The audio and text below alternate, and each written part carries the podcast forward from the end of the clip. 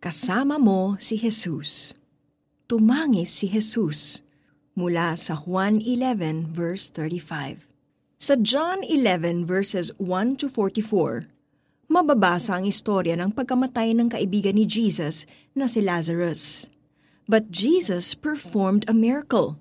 Muli niyang binuhay si Lazarus after he has been laid in the tomb for four days.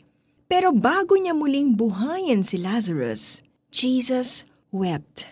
Ang hari ng mga hari at Panginoon ng mga Panginoon, the one who made the heavens and the earth, the one who knows the end from the beginning, wept. Jesus, the Son of God, became flesh. At bilang tao, nakita ang pakikiramay niya sa mga kaibigang sina Marta at Maria sa pagkamatay ng kapatid nilang si Lazarus. Maging siya ay naiyak sa pagpanaw ng kanyang kaibigan. Hanggang ngayon, Jesus empathizes with each one of us. Hindi siya bulag o bingi sa ating pinagdadaanan. Gusto niyang malaman mo na naiintindihan niya ang bawat sakit, hinagpis at pagdadalamhati mo. Hindi ka nag-iisa. Kasama mo siya. Naranasan din ni Jesus na hamakin at magdanas ng hapdi at hirap.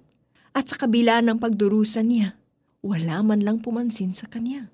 Nakasulat yan sa Isaiah 53 verses 3 to 4. Naranasan ni Jesus ang matinding physical and emotional pain. Kahit ano pa ang kinakaharap mo ngayon na dahilan kung bakit ka umiiyak, maniwala kang kasama mo si Jesus.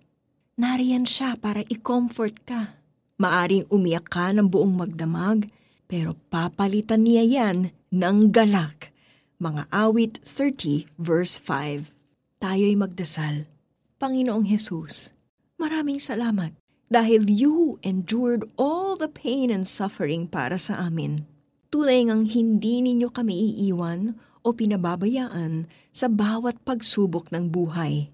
Tulungan niyo kaming kumapit sa inyo at sa inyong mga pangako. In Jesus' name, Amen. Para sa ating application, sabi sa mga taga Roma 12 verse 15, makigalak tayo sa mga nagagalak at makitangis sa mga tumatangis. Kaya keep in touch with a friend or loved one na alam mong may kinakaharap na pagsubok. Kumustahin at pakinggan mo siya. Makidalamhati ka sa kanya and gently remind this person na kasama niya ang Diyos na nakakaunawa at tumutulong sa kanya. Tumangis si Jesus mula sa Juan 11 verse 35. This is Miriam Kiambao Roberto. Have a blessed day.